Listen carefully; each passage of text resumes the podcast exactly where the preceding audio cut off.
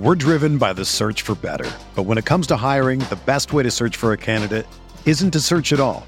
Don't search match with Indeed. Indeed is your matching and hiring platform with over 350 million global monthly visitors, according to Indeed data, and a matching engine that helps you find quality candidates fast. Ditch the busy work. Use Indeed for scheduling, screening, and messaging so you can connect with candidates faster. Leveraging over 140 million qualifications and preferences every day, Indeed's matching engine is constantly learning from your preferences, so the more you use Indeed, the better it gets. Join more than 3.5 million businesses worldwide that use Indeed to hire great talent fast. And listeners of this show will get a $75 sponsored job credit to get your jobs more visibility at Indeed.com slash BlueWire. Just go to Indeed.com slash BlueWire right now and support our show by saying that you heard about Indeed on this podcast. That's Indeed.com slash BlueWire. Terms and conditions apply. Need to hire? You need Indeed. Saam, listeners, Light Years podcast, do you ever feel like you're always on? What do you do when you need a moment to chill? How do you like to hit the reset button to get ready for what's next? There's only one beer out there that's literally made to chill, and that's Coors Light. The mountains on the bottles and cans even turn blue when your beer is cold. Wow, that's amazing. That way, you always know when it's time to chill. When you need to hit reset, just open up the Coors Light. It's mountain cold refreshment and made to chill. Coors Light is the one I choose when I need to unwind. So when you want to hit reset, reach for the beer that's made to chill. Get Coors Light in the new look, delivered straight to your door with Drizly or Instacart. Coors Brewing Company, Golden, Colorado. And as always, celebrate. Hi, Blue Wire listeners. I'm Greg Olsen. I'm excited to partner with Blue Wire to bring you TE1, a podcast where I interview the tight ends who have revolutionized the position. Listen in as I have raw, in depth conversations with the all time greats like Shannon Sharpe, Tony Gonzalez, Travis Kelce, and George Kittle. We'll explore how the tight end position has changed over the last 60 years and what it takes to be the very best. Subscribe to TE1 from Blue Wire Studios today so you're ready for the August premiere.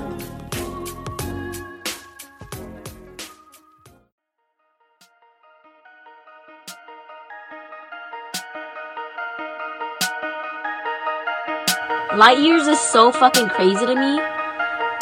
It's so crazy.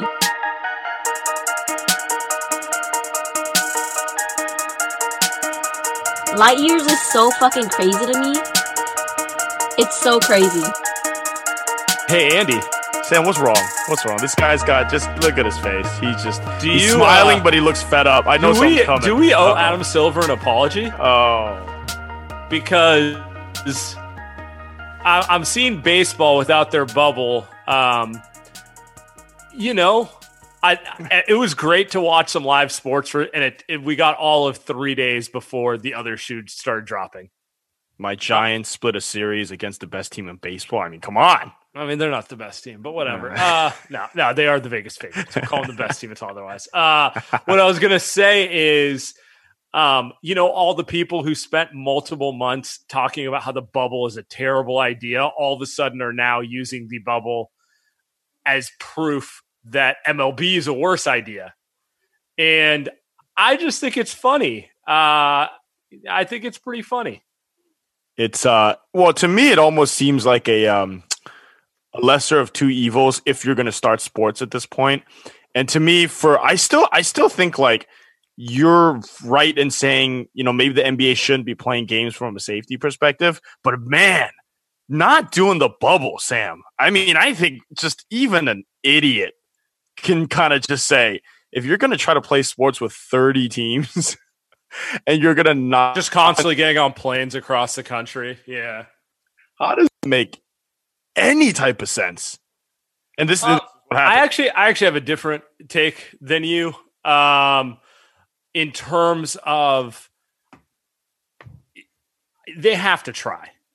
I what I don't get is people who want private businesses and sports to not try.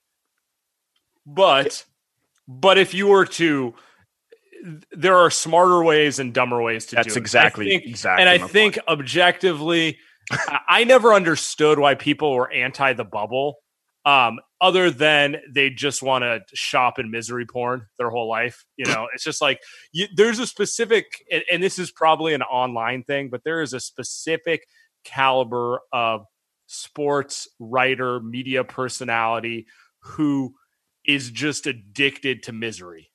And they just want to see things fail. And so, like, they got so excited that baseball you know the, the Marlins situation, and God knows where that's going. Like, I think you agree with me. You you hope it, it doesn't um, ruin baseball season. In your mind, you don't know that you believe that, but you hope because it's fun to have it back.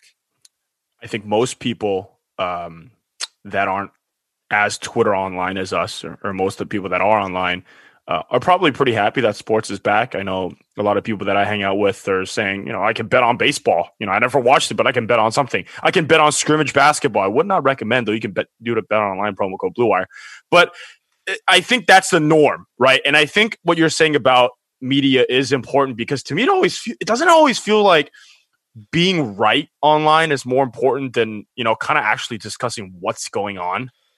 Like, doesn't it feel yeah, like people care more actually, about that? It's a little that's weird. actually a good way to put it because to me, I think the prevailing sentiment is I want sports back. I want them to do it safely. I don't know if that's possible. You know, like I, we all have various levels of doubt. Some people are a little more optimistic, some people are a little more pessimistic, but we all want the same thing. And there's just a lot of grandstanding and the grandstanding is getting a little tiresome. I'm going to read one thing to you. Like, do you remember Sean Doolittle, uh, yeah. the, the Nationals reliever, saying sports are a reward for a functioning society? And my timeline is just hundreds of people just, oh my God, that's so profound and smart. And I'm like, no, dude, sports are a source of income for like a million people in this country. And as usual, everyone thinks sports starts and ends with the owners and the players. It does not. It doesn't. I'm not even talking about the coaching staff. I'm talking about the training staff. I'm talking about low level people who just work in the sales department. I'm talking about like people who work in IT. Every sports team has like a pro, has a big IT department. I'm talking about just people of normal jobs who instead of selling Salesforce software are selling Giants or A's or 49ers or whoever it may be. That's the product they're selling. They're not selling, you know, a uh, Toyota Camry at a car dealership. They're selling Lexus, sports. you know, brand new right. Lexus, you know, if you will. Uh, um, uh, but you get what I'm saying, and it's right. just like, you know, for for a certain amount of people to claim they have we need to be more empathetic. They lack basic empathy for a lot of working class people who just happen to take a job doing the same things that you, I, Ben, Neil, uh, the guy down the street, whatever do. They just happen to do it for a sports team. Um, I think a lot of it, great point there. I think a lot of it's also you kind of got to live in real life. You kind of kind of live in the real world to kind of realize that there's more to to kind of what's going on in sports other than the owners and the players and the coaches. What you're saying, right? Like if you work in an organization or even if you work like at a restaurant or something like that, you kind of just know like yeah, you can close all the restaurants in San Francisco and say, you know, it's it's a good thing because we don't want people to get COVID. But you know, you can also feel bad because because there's probably someone that's making sixteen dollars an hour, you know, sixteen fifty that's minimum wage in San Francisco, that is now on unemployment, and it it sucks. And it's like you, you gotta you gotta be empathetic towards that too. And I, I do feel like a lot of the times that point is missing, especially especially especially.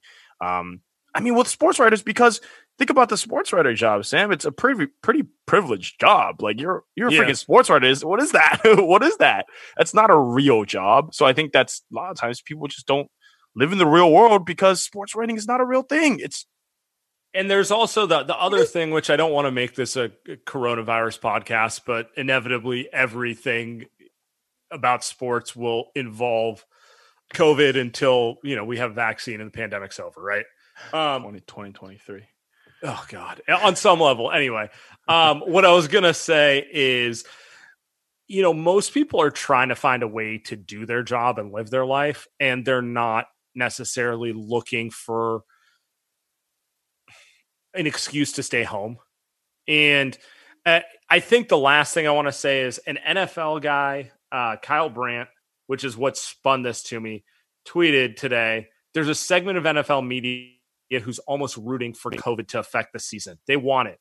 They see Marlins news and say, "Yup, lot, lots of luck, football."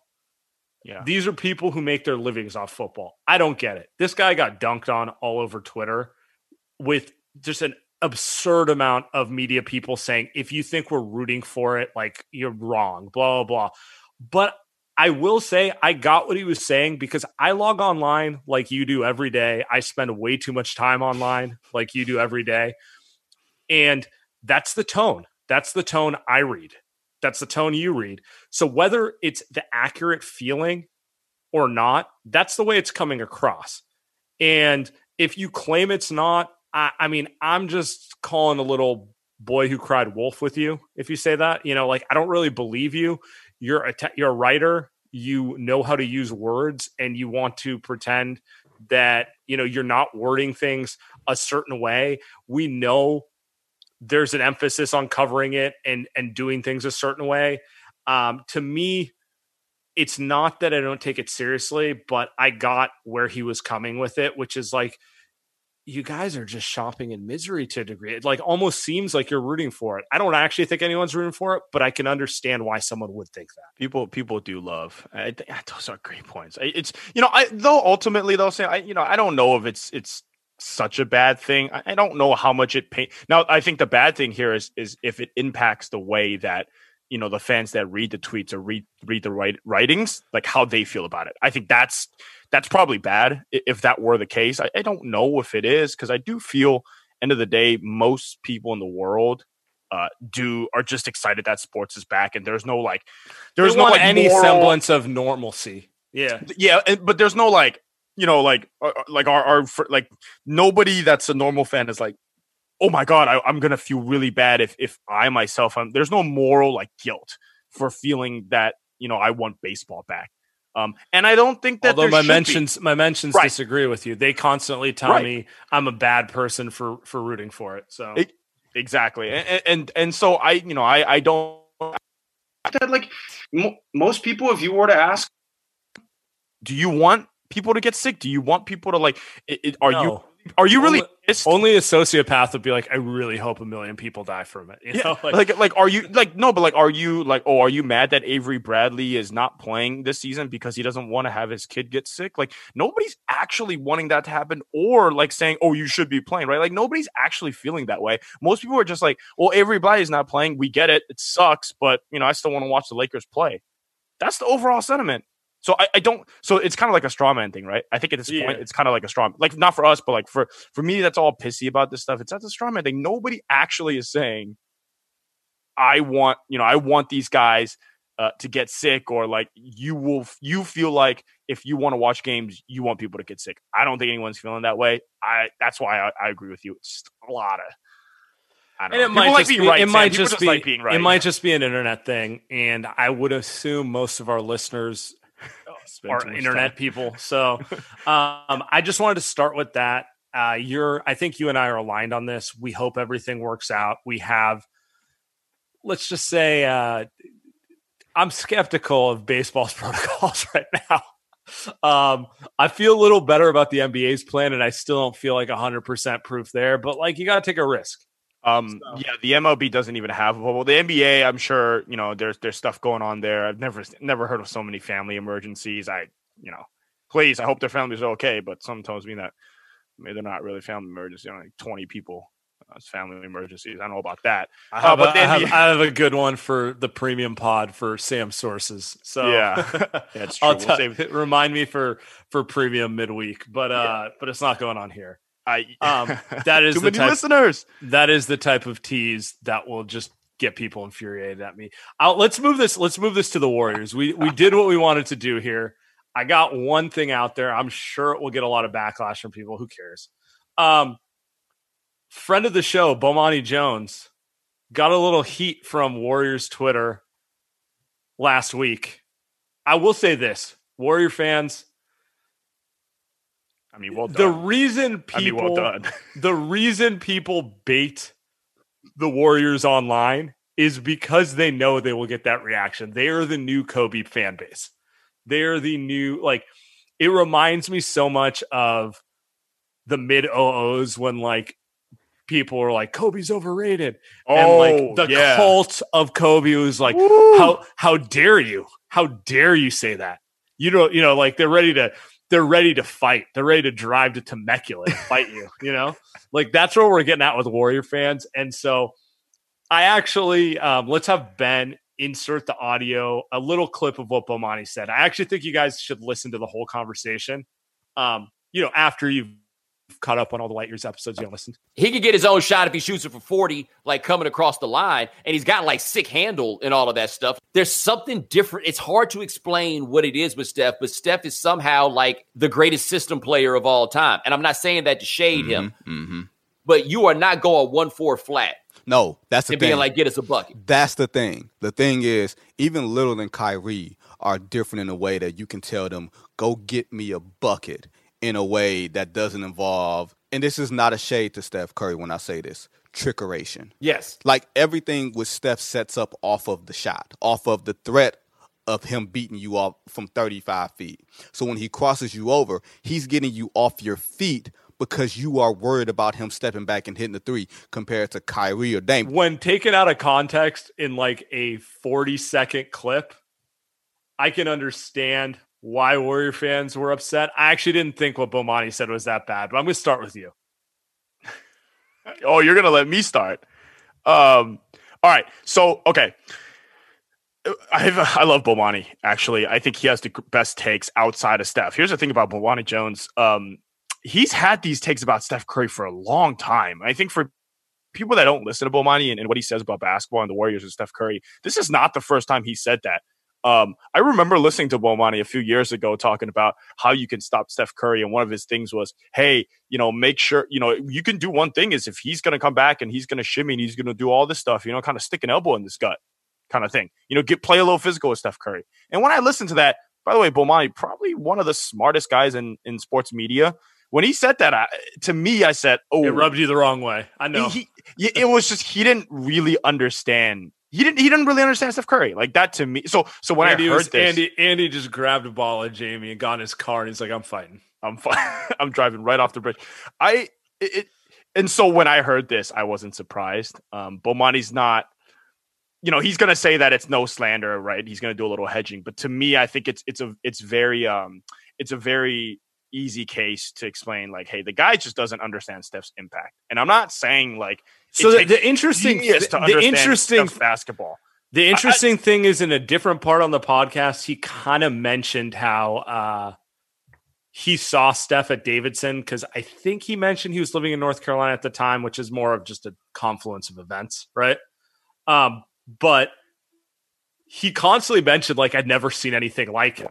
But you know what that is to me when someone's saying that repeatedly while having that kind of like semi incendiary take. I think that's just him trying to hedge and cover his ass. I just I to me when he said the ISO stuff, isn't that kind of just the most how often have we seen that, Saam? That's not something new. It's just something that a guy like Bomani said. It's not new.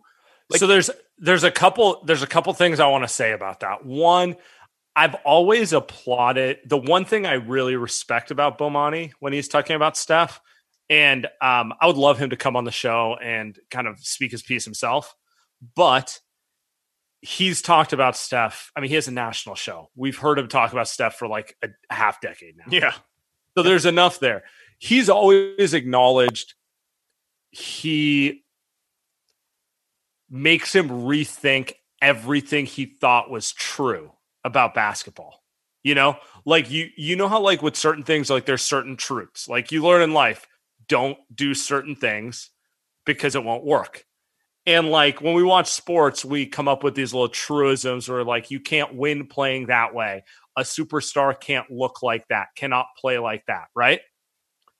And to me, Bomani was always self-aware enough to acknowledge like Steph makes him rethink that stuff. Um, and this is the way I read it, but I've always taken it more as a compliment to Steph. And ultimately, why the Warriors were as popular and are as popular as they are, why they why their for, their rise was one of I mean really the only team in my lifetime who had that level of like a fever pitch around him was like the Jordan Bulls. Um it's because people could not it truly blew people's minds. Like wait you can win like this? You can do this? Right. i didn't think this was true. And bomani is honestly like uh to me he he is a manifestation of an old school way of thinking while being self-aware enough to understand he's pointing at that he's he's old school with it you know Yeah, but if so that's why i think it's interesting yeah, but if you're self-aware of it and you're wrong, then you just come off like an asshole and an idiot. That's the problem. But but that, but that's the problem. If I'm if Saam, if I'm self-aware that I'm an alcoholic and I keep drinking and texting you every Sunday and saying I should stop drinking, who's the asshole and the idiot here? But you do do that Yeah, exact. That's exact point I'm trying to make. the problem when you're self-aware about these things and you keep playing, making the same mistakes. And here's the thing: the the the kind of the crux of all of this is like uh, Warriors fans were pissed off about this, and even I tweeted a lot about this over the weekend. I don't. well Really warrior fans warrior stuff. fans They get pissed are- about everything. they're very it's no longer like a theory that Steph's disrespected. They outright think he's Jesus on the cross. It's pretty, it's you pretty know? amazing. It's pretty amazing. But the stuff when you kind of say like, "Hey, Steph, you know, he gets his own shot from forty, but you know, he kind of can't play in a one four set," and you say Okay, this, so I- I- when you're, but when you're obvious, hold up, but when you're obviously wrong like that, I don't really care how self aware you are. You're just wrong. Like you're just wrong, and that's where, to me, you Can got we talk you- about that real quick? That's to Yeah. me, that's Yeah, the most interesting part because um we Also, saw who cares, Ste- right? We But go saw ahead. Steph. Uh, well, one, you're right. I don't. if you win by setting screens, set screens. But uh, okay, we Right, saw the Warriors rise in 14. 15, 16, Steph had probably the best individual season I've ever seen. Yeah. Um, it involved a ridiculous amount of late game isolations, right? Yeah. And then he gets hurt. And then the last thing people remember is he can't shake Kevin Love in the finals. And then they get KD. And by default, like literally, if you look at the rotation the last four years, it's Steph, Clay, KD, and no one else who can shoot the ball. You know, like literally no one else, right? And so, beyond the fact that they're moving the ball more just so everyone gets touches, we don't get to see Steph ISO as much. And so, that's what I think a lot of the slander that comes towards Steph, you know, people will say he was the beneficiary of KD coming. His legacy was impact was improved by winning three rings, and they wouldn't have won three rings without KD.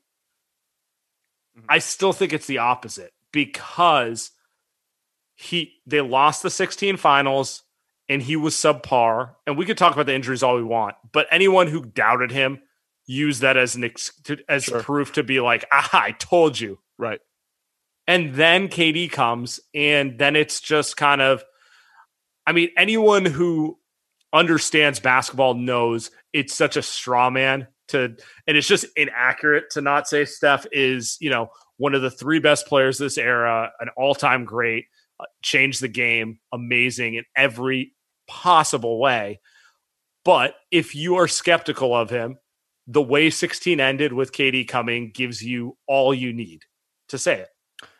And here, here's here's the thing too. I think with Steph, people are just people want him. th- Look, you're always going to criticize someone that you want to criticize. We can do the LeBron stuff all day long. We could do the JJ Barea stuff all day long. At the end of the day, it's just if you want to be the guy that criticizes stuff, you could do it. If you want to be the guy that criticizes Kobe, same thing. For me, it to me it feels like so. Do you want Steph just to shoot thirty times a game? We talk about this all the time because he can. He could shoot 30 times a game and average 35 points a game. He could do the James Harden. But then what's the point of that? The guy, all the guy does is win. So do you want him to just shoot more from 25 feet? Uh, and if they lose, does that make it better because the de- degree of difficulty technically goes up? It's like the Kobe stuff, right? Kobe loves shooting the toughest shot no matter what. But at the end of the day, the people that love Kobe say, well, he's got the balls to shoot the toughest shot because he's an alpha. And then the critics say, well, he should pass the ball because he's he's triple teamed and those are inefficient shots. To me, it's the like truth is probably somewhere in the middle. Like you need to take some of those shots. Right. He he loved to go to that well a little too much. always, always. But but like on the flip side, we've watched players who we know pass up shots they should take to protect their numbers, and then you walk away and you're like, "What do you mean James Harden was the reason that they lost? He scored 35 points." I'm like, "Watch the game, buddy." And no one's me- no one's denying his talent, but watch the game. And then to me, the other piece as we as we go through the kind of the audio here is also um, if you are going to criticize someone like Steph Curry, please don't bring Kyrie Irving into the conversation. Please don't bring Damian Lillard. Like Steph wipes the floors with these guys, and I think be, bringing these guys into the conversation is disingenuous. Um, to the point where it's like, look, if you don't like the guy for whatever reason, you don't like the guy. That's fine. And honestly, I feel like a lot of media media don't like the guy because they're LeBron fans. Monty's a Bron stan. It's he is, and that's most media. And if Steph Curry's the guy that won three titles during LeBron's kind of reign, quote unquote, not going to be happy about that. And so I think that's part of it too. Um, and whether you can kind of admit that bias or not, it's up to him. But um, you know, most media are Bron fans, and this is what happens. Yeah, I mean, there is an there that one. isn't there is an irony in like we're, we keep mentioning Kobe, but Kobe's honestly his career trajectory is the most similar to Steph's, winning the titles. Anyone who watched the first three-peat Lakers knows Kobe mattered a lot. You know, maybe Shaq was better. Oh, Shaq was definitely better for large chunks of it, but e- either way, I see your That- point. and then Shaq leaves, and all it is is like all the people who thought he was overrated. Just it's open season on slandering him for being selfish, being a bad teammate. These aren't like these are different di- different criticisms for Steph, but like ultimately, it's like all the you're saying. things that people wanted to say about him, they got to say, and then. Kobe got his second run, you know, with Pau and Odom and uh, a team where he was very more unquestionably the alpha, right? And Ooh. and he, uh, you know, you he won. He won if two you more. Were, Let's sla- be if you he were won two more. slandering Kobe after he won five, three with Shaq, two without Shaq, doing it his own way in different in a different team, like then you're just a hater at that point, you know. yeah. So And the cra- the crazy part too is is uh Steph won one, you know, not quote unquote by himself, but he won one as the unsqu- unquestioned alpha. Uh, then he wins two with Kevin Durant, and so that's a little bit different from Kobe. Also, what do you think, Saam? Like he needs to win one or two more to get on that level. One, more, I think if he wins one more, he's proven everything he needs to prove. I think if he if he wins a couple more, then he's in that top five all yeah, that's category. crazy, right? That's Um, crazy. but like we'll see how it goes the rest of the way from here. I think he's gonna be appreciated a lot more when we realize it's over. I just I just think so. Like a lot of people who criticized him for the vast duration of his prime will then start like waxing poetic about how he changed the game. Ah, it's always how it goes. So he's got a little Kobe Kobe vibe to his career. He's got a little Tim Duncan vibe to his career. Um, that's This is, that by the way, why bottle M- of wine you're drinking. Jesus. no, no, it's not. Oh, I was gonna say that is impressive. Come on, man, it's just a beer. Um, what I was gonna say is this is by the way why MJ is untouchable Yeah. because MJ's career was just an upward trajectory, reached the peak, and then just sat at the peak for a decade, and then just like later, guys, you know, Yeah. retired. Like there was no like everyone else's career is a little more like LeBron or To normal Kobe, Yeah. where it's like, you know, there's the upward climb, there's some ups and downs. You hit the top, and then at some point you start going down, you know?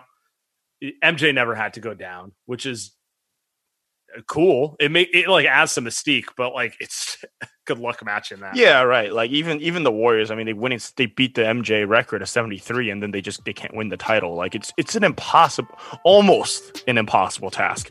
Um to pull off what MJ and the Chicago Bulls did. Um we can continue the Bon- Bonnie convo. I got to do a few reads, Saam, uh before we move on. All right, so we got a new sponsor, Deal Dash. So have you heard of dealdash.com?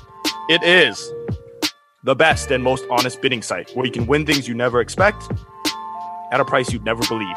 They have over a thousand auctions every day. Electronics, appliances, beauty products, home, decor, and even cars. Here's how it works it's like an auction, but every item starts at zero dollars and only goes up one cent every time you bid.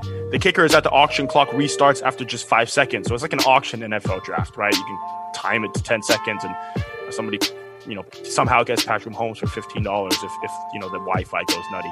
So that means every time you bid, everyone else has 10 seconds to answer to the item uh, or the item is yours. If you go ahead and buy now, Deal Dash is offering our listeners an extra 100 free bids upon sign up on top of their other discounts. So go to DealDash.com, use offer code LIGHTYEARS or DealDash.fm slash LightYears. That's deal dash, sorry, that's DealDash.fm slash LightYears. All right, we got one more. We got the uh, the classic uh, Bet Online. Um, Bet Online only only doing better. Uh, MLB, fingers crossed, stays. NBA, you can actually bet on the uh, scrimmages. I know Saam put you know twenty thousand dollars on the Lakers the other day. Pretty insane. Um, Dion Waiters won him some money. So sports are coming back, and so are your chances to bet on your favorite team. Twenty thousand Bitcoin. A lot. Bitcoin's at eleven right now. Uh, Major League Baseball is finally kicking off. Uh, Joe Lacob's happy. It's finally kicking off this week, and there's no better place to start wagering than our exclusive partners, Bet Online. Check out all the odds, futures, and props to bet on, all available 24 7. And with the return of sports, Bet Online sat down with former pro players Eddie George, Harold Reynolds. Eddie George was a hell of a running back. Yeah. Wow, Eddie George.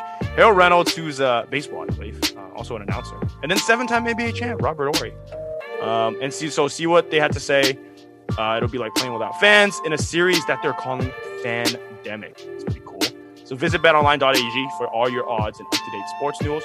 Uh, news. Remember to use promo code BlueWire. Receive your new welcome bonus. Promo code BlueWire. BetOnline, your online wagering experts. I'm actually so excited to start betting on sports on a regular basis now. Um, you know what my favorite thing about bet online is is you can actually just place like five dollar bets you know like uh i always like was i didn't want to get into sports betting because like i was like afraid i'd become like a gambling degenerate Same. but it's like but it's like you can legitimately just like we all have five to 50 bucks a week we can blow and like quite frankly we probably do just going out to a bar doing something dumb like that So right true. and we're not doing any of that now. So um I, I just think it's fun to play some parlays, do a little bit. Um, you know, I it's it's just it's just a good time. It's a little more fun when you're watching Orlando versus Lakers.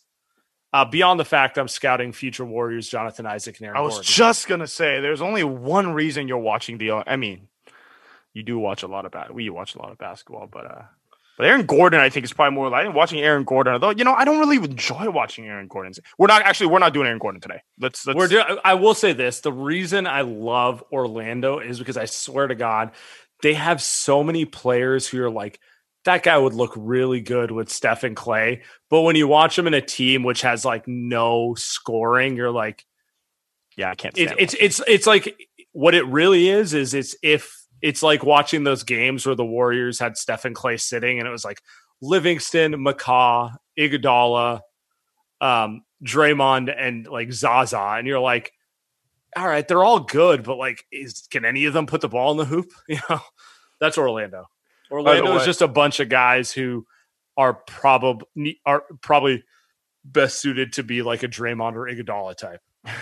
Uh, by the way, actually, I'm so glad you you uh, you ended that uh, thought with that because uh, Markelle Fultz is probably uh, he's getting paid too much and he will get paid too much for the next few years. But that's kind of the perfect reclamation project uh, for the Warriors uh, at some point. But he's making I'm seeing 12 million and 16 million in the next two Do years. Do you so- really want Steve Kerr to coach a guy who's afraid to shoot the ball? look? Or do you want Steve Kerr to coach a guy who doesn't want to shoot the ball? It's hard to say.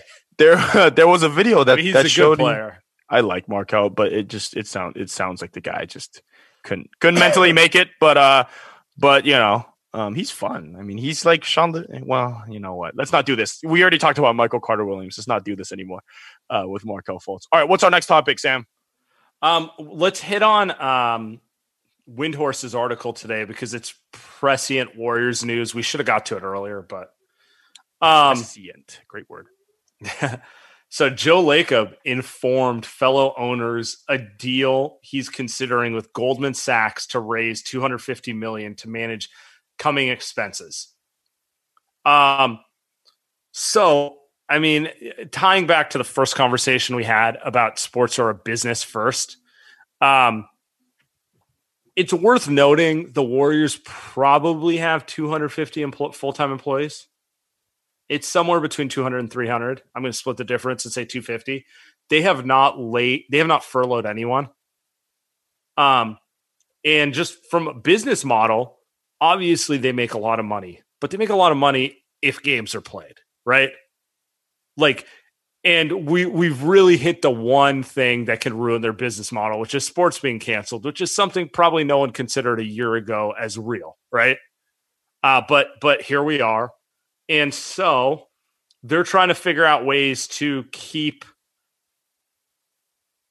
money floating while we have no games going. And I'm sympathetic to it because this is something every business has to consider. Now, the Warriors are luckier than your standard mom and pop shop because Joe Lacob does have access to investment banks like Goldman Sachs in a way that your favorite, you know, taqueria or that little like clothing shop on the corner you like to buy shirts from and support doesn't, right? So I'm not saying like we should feel sorry for the Warriors per se, but like they still have to make these decisions. They still have to do this stuff. And Windhorst is highlighting the fact that th- the pandemic is causing a bigger divide among NBA teams because the Warriors can find investment bankers to float a money at attractive rates because those people know as soon as the doors open at Chase, whether it's next year or the year after, they print money, you know? Saam, by the way, let's pause here before you move any further. The Light Years podcast, because we've been talking about nothing but hypotheticals about the Warriors' future the last six months, four months of the pandemic. We already talked about this. That's the crazy part. We already brought up that the Warriors do have an advantage here during quote unquote advan- advantage here while, you know, maybe the salary cap goes down or these broke teams are even broker. Look, the Warriors aren't making money. $5 million apparently they make in gate money uh, during every game. They're not going to get that. They're not going to get, look, Fleetwood Mac, sorry, not going to get to play Chase Center. A real white dude, can't see him. Um, but At least we got to see Andrea Bocelli. I don't even know what the fuck that is. But but they're still the richest team in the NBA outside of like you know the Lakers or Knicks or whoever, and that's where it gets fun from a basketball perspective, right, Saam? Because we talked about they have the ability to use that trade exception now because teams are going to offload money, and I still think that the Warriors are going to use it. In the article, they also state that teams are going to be unloading first round picks in a way that they haven't seen in a long, long time. Yeah, That's I mean, fascinating to me. It's funny because whenever I think of offloading picks, I think of the Nash Suns. They used to sell picks, and it's one of those things where in the OOs, the this stuff wasn't covered as closely as it is now. Like in 2020, if you have a title contender and you're selling picks to save money, you are going to be flamed as not serious, right? Uh, in the OOs, it didn't get as much coverage, and um, and they did it because they just wanted to turn a profit. Now I think we're going to see a lot of smaller market teams looking at ways to cut money. And uh, Windhorst's article, I mean, I kind of went roundabout, uh, but I encourage you all to read it. He kind of said the pandemic is causing a bigger financial divide because the Warriors can get funding to stay afloat for a couple of years, assuming the gates never open and you know they're not turning, they don't have a revenue stream, which is ticket sales, right? The Lakers can do the same. The Knicks can do the same. The Celtics can do the same. Like the top like five or six revenue generators can do that. I don't know that a team like Utah or Sacramento or these teams with smaller TV deals and less access to money, less branding can. And uh, if you're a Warrior fan, it's exciting because they're capped out. Steph, Klay, and Draymond are all get paid a lot of money. And they may have an opportunity to add talent that they may not have otherwise. All right. So here's we've spent the last couple weeks talking about the Warriors front office. And now I think it's kind of like a combination. You're seeing it. They got to make the right choices. You can't just throw a shit ton of money out there. The Knicks do that every year, and they screw it up every year. Right. So the Knicks are the prime example of just because you have money does not mean you win. No, yep, a primo example. However, the Warriors are st- they, they're, got an advantage because, like you said, they got Steph, they got Klay, they got Draymond, they got. They some have a guys. Healthy, foundation. Saam. They have a apparently. fo- they have a foundation. Like I I said this. Um, a friend of the show, Grant Liffmann, asked us to write on a war on a roundtable, and I I kind of said the question was, are the Warriors a contender next year? And I said, I need to see how they round out the roster, but I do know they have the foundation of a contender. Yes, You know, like you know they and and that's more than most teams do. they do still. And you say exciting earlier, and I I agree because we're talking front office only, and the moves that they got to make. Oh, can they get Marcus Smart? Can can they get Josh Richardson? But also, it is kind of up to Joe Lacob to say, look, are you willing to spend that money? And it's not even talking about spending the money on the tax uh, for the trade exception anymore, or kind of the mid-level exception, taxpayer mid-level. Um, it's being creative with things like buying a first-round pick. Can you imagine?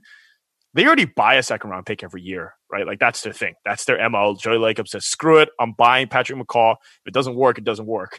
You know, his his son says, his two sons says, "You got to buy Alen Smailagić." So you know he does it. It's a waste of money. Uh, but this season, you know, this October when the draft comes around, they have a chance to, you know, what if they trade back, they pick up a player, and then they buy a couple first round picks, and now they have kind of a war chest. Hint, hint, wink, wink, to go at Giannis. Like that's kind of like that's the creative part of what the Warriors can do here if they're willing to spend the money. I have more confidence in Joe Lacob, Saam, spending the money than I do in the front office figuring out who to actually get that'll work out. Uh, but again, that is uh, that's that's a huge competitive advantage that I didn't mean we didn't even talk, think about them buying first round picks earlier this year. But my God, It's a steep price, but it is a competitive advantage that they have, and only a couple teams can legitimately do. So I think it's, I don't want to say advantageous to them, like they're, you know, making money off the pandemic, but uh, they do have an opportunity here that other teams don't. And that's exciting if you're a fan and you're invested in them primarily uh, putting together a winner uh, because we both agree Steph, Klay, Draymond, maybe Wiggins. That's a start of something. But if you have nothing around it, that's a second round team, right? If you're if you're throwing that out there with like McKinney, Zaza, those type of players, you're like, all right, um, there's some limitations to what they can do. I mean, Steph can always get hot and just win a series by himself, and he might just do it anyway. But you'd like to have a little more there, just have a little diversity in your offense. I agree. I think I think it's a second round uh, finals, depending depending on who they play. I looked up who the what pick the Rockets have, and I forgot that they don't they traded it all away. So, um, I'm sure maybe maybe Fertitta will sell a sell a pick to the Warriors, but I just I forgot. The, all the Rockets do is trade their their first rounders. I forgot about that. Um, so maybe the Thunder, you know, they've got 50 first round picks. Maybe the Warriors can take one of those. Uh, uh, one of those little mid round, mid first round picks. I'm just looking looking through looking through the draft. God, it's going to be so many of these smart market teams that I'm sure if Joe Lacob says, you know, Bitcoin's at 20 20,000 now, and I give you a few, hand it over. So, um, so it should be interesting. It got me excited, though. You know, you kind of it's it's part of like what we started the podcast with. You do feel bad for some of these teams, but again, a lot of it's like business. Um, these small market teams were already at a disadvantage. And that's why I always said, why the hell do we even have these teams anyway? Just send Memphis to Seattle. I don't know. Send some of these, send them to Vancouver. Why, why, why do I we like have- Memphis. I actually like I like the small markets who are like passionate about their team. It's good for the league to have a little diversity. Seattle, Seattle has Seattle has Seattle deserves. Seattle deserves a team. I just wouldn't send Memphis to them. There's there's far worse fan bases. Is all I'm saying. who Um, who like apathetic ones. I don't know. Uh, Orlando, Orlando, probably. Like Orlando's probably a good one. Send that one to Vancouver, man. Like, I want, I want a team in Vancouver. Anyway, uh, I'm gonna do another read because I think we're gonna do a quick mailbag session for about 20 minutes. Um, so we got one more. All right, everybody's favorite lawnmower 3.0 support for Light Years podcast is brought to you by Manscaped, who is the best in men's below the belt grooming. Manscaped offers precision engineered tools for your family jewels. They obsess over their technology developments to provide you the best tools for your grooming experience. Uh, my friend actually used the Lightyear promo code last week. Um, that's what we talk about. Saam, we just we just do curls, we do chest, and then we talk about Manscaped. Going well for him. Um, that's why Manscaped has redesigned the electric trimmer. Manscaped engineering team spent 18 months perfecting the greatest ball hair trimmer ever created and just released a new and improved Lawnmower 3.0. Their third gen trimmer features a cutting edge ceramic blade to reduce manscaping accidents thanks to Manscaped advanced skin safe technology. When I tell you this is premium, I mean premium. Subscribe to Lightyear's Premium, actually. The battery will last up to 90 minutes so you can take a longer shave. There is water resistant technology that allows you to groom in the shower. One of the coolest features is there's also an LED light which illuminates grooming areas for closer and more precise trimming. My God, they thought of it all. Upgraded to a 7,000 RPM motor too, with quiet stroke technology. Amazing name. And let's not forget about the charging stand. Show your mower off loud and proud because this intelligently designed stand is a convenient charging dock powered by USB. If you are listening to me speak right now, I want you to experience it firsthand for, for yourself. Trim that junk, 20% off, free shipping with the code LIGHTYEARS at manscaped.com. Your balls will thank you. Again, 20% off, free shipping, LIGHTYEARS at manscaped.com. Nice. All right, question time. All right, let's hit a Um, few. All right, from Danny Danny Burt three three. If Wiggins proves to fill the role the Warriors need as a quality slasher, which would open up the floor, could this end up being Klay's biggest year scoring wise? Your thoughts? Yeah. Um, it's- crazy thing you just look at Klay's basketball reference. You're like, my God, the guy just averages. You know, for some reason, you kind of think, okay, that guy's like, you know, second greatest shooter of all time. Um, you know, just amazing score, gets hot. I feel like if you're you're a fan of another team, you kind of think like, oh, Klay probably averages like 25 points, but he actually averages in the low 20s. And uh, his highest scoring average was obviously when he played with Kevin Durant, like right at 22, 15, 16, 16, 17. Um, so you know, I, I think I probably I would say like yes, but then also the guy's coming off an ACL, so how can you actually say he's going to score the most he's ever scored, right? Um, so I, I'd probably go no. Um, just it's a lot. It's a lot I think to ask that- of a guy. I think Uh, the beauty of Klay is Klay is exactly the same Klay, whether he's playing next to Kevin Durant or Andrew Wiggins. And he's always going to shoot the ball. He can get hotter than anyone ever.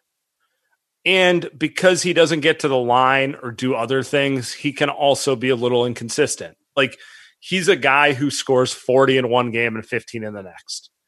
But then on the flip side, defenses guard him there's only one player who gets guarded more tightly than Klay in terms of his shooting ability, and that's his teammate, Steph Curry.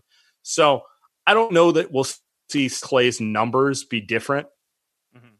I just think he's going to be the same Klay, and I think that's actually the beauty of Klay. He's going to do exactly the same thing. There was another Klay question which I liked, and I I want to let me get to it so we can piggyback it at the same time.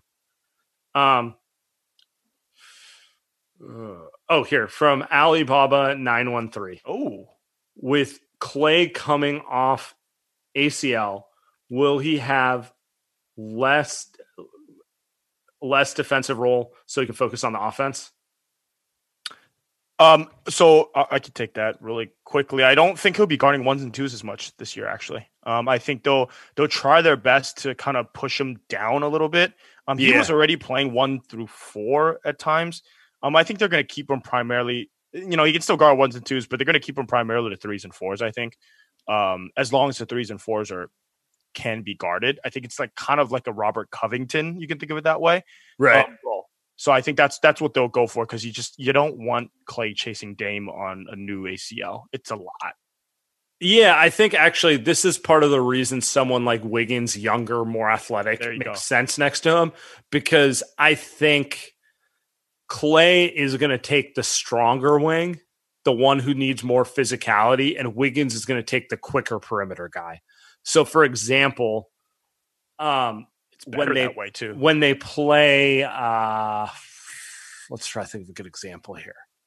Um, I mean, you can probably go with any team, Saam. like, like, Yeah, I don't know, I don't Even it's like, think of Boston. Think of Boston. How about go Boston? Like Kemba versus guarding like Jaylen Brown. Even Yeah, like I don't think you're going to see Klay on Kemba. You'll see Klay body up Tatum, but then you might see Wiggins chase Kemba around because he's quick enough to, and the length will bother him. Yep, that's a good example. Yep. In the past, Klay would be the guy on Kemba, and Iguodala, would be Iguodala. the guy on Tatum, right? So I think that's where it changes. I think team to team it changes. Like with the Rockets, for example, um, I don't think it matters because James Harden's still more of a methodical, you know, you're you're not chasing Harden off of screens. So so Klay can do that fine, right? But maybe Westbrook, who in the past Klay would guard, maybe that's the guy you have Wiggins stick to. Yep. Um, and I, I think I think it's better that way. I think that was actually the logical uh, progression for Klay's career. Right. um, as he gets older. Um, and sa- same kind of goes for Draymond, where it's like at some point Draymond's not going to be able to switch on ones and twos as much as he always has. Um, but that's a story for another day. You've been slowing down on your Draymond slander, Saam. I'm uh, disappointed, but you know that's better. All right, let's go to our guy option zero. he threw a couple questions here. Which ex player is most likely uh, to be an unabashed GS dub shill in the national media? Stack Jack is now ruled out, and Iggy is still playing. So my first, I was going to say Iggy was going to be my number one, but he's gone. Um, Can't think of anyone. I mean, anyone who is on the 14 to 16 Warriors, like Livingston is is a perfect example of someone I could see doing it. So I think yes. Um, I also think that a lot of the Warriors, um, not really outspoken. You know, when you think of Livingston, you think of these guys. It's like I don't see Livingston going on the jump and then making a whole Steph thing, right? They just- they don't talk much. Maybe the best guy uh, of those teams would probably be David West, like the most outspoken. You know, a smart guy, extremely smart guy, a lot of respect around the league. Not a troller. He wouldn't he Yep. would never do the perk act. Yep. And so I think it'd be like a He takes himself too seriously to be that dude. Yeah, I mean, it's just the guy's a clown. I mean, just worse and worse every day. But yeah, I think West would be a good one. Like he he'd be it- it'd be a it'd be genuine analysis. Uh, I wrote down Baron Davis. Saam, just he's outspoken. Um, I didn't think he was. By the way, Baron Davis now part of the Blue Wire podcast family. Shouts to Kevin Jones. Um, he he's been tweeting a lot on Twitter. Um, tweeting a lot of like uh, not just like promo sponsored bullcrap, but like real tweets. I saw him kind of roast NBA Central, one of those like you know accounts um, and saying, you know, doing the the pick one, cut one, stardom bullcrap.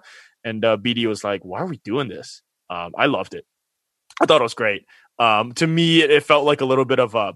I think there's a little bit of uh, uh, what Kobe was trying to do was bring analysis. I think a lot of people have talked about this, Saam, where they bring NBA analysis back to more true kind of love the of game? about the yep love of the game, about the game kind of analysis.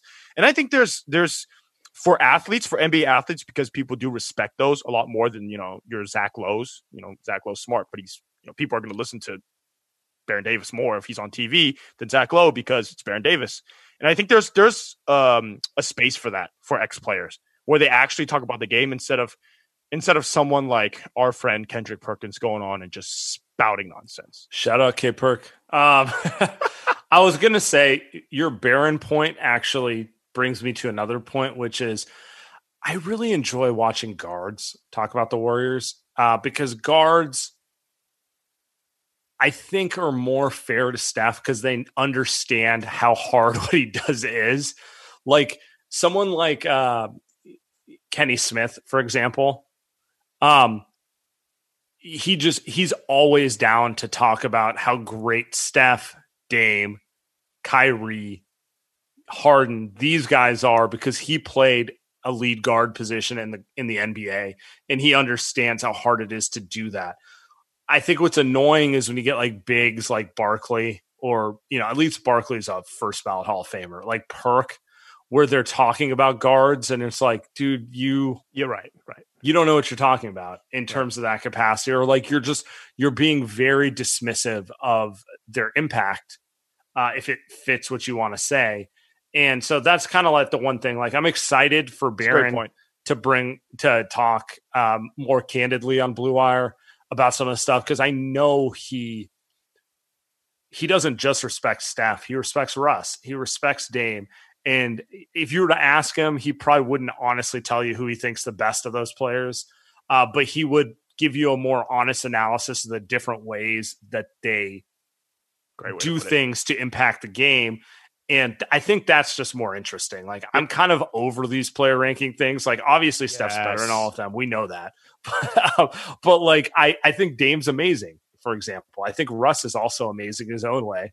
And I think it's more interesting to talk about them as players and what they do and what they maybe don't do than it is to just constantly be like, let's make a list. And if someone is three and someone else is two, you know, the guy who's two is better. Yeah, let's debate. Yeah, I, that's such a great point. There's a space for that. There's a huge space for that, and I think the NFL does it well.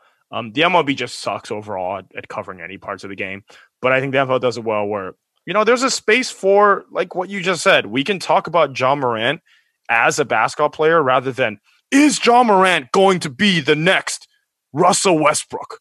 When is he yeah, leaving? Why, why can't he just you know? be John? Why can't he just be John Morant? Because like I actually think Ja's super interesting because he's got like aspects of Steph, Russ, and Dame to him in various different ways, right? Ooh. And I think it's kind of cool how like instead of trying to be someone else, he's just himself. Like he's he definitely has that like he has a cockiness to him that I really like. Like he's not afraid of anyone. Yep. Right. Yep.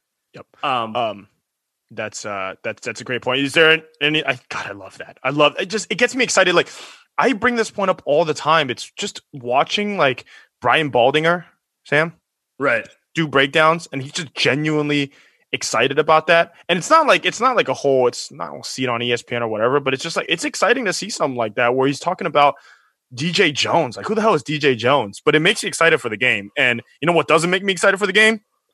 Steph Curry ranked you know, number four on the point guard list, and then we got to do the whole fucking charade of why Steph this, why Steph that. So enough, enough. Um, I think we should take one more. That B-ball cats question is pretty good. I think we should leave. I think we should end with that one. What do you think?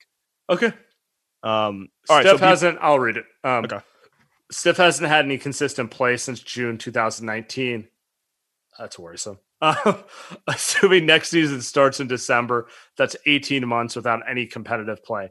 Do you think that will actually benefit him, physical and mental rest, or hurt him, loss of momentum, rusty?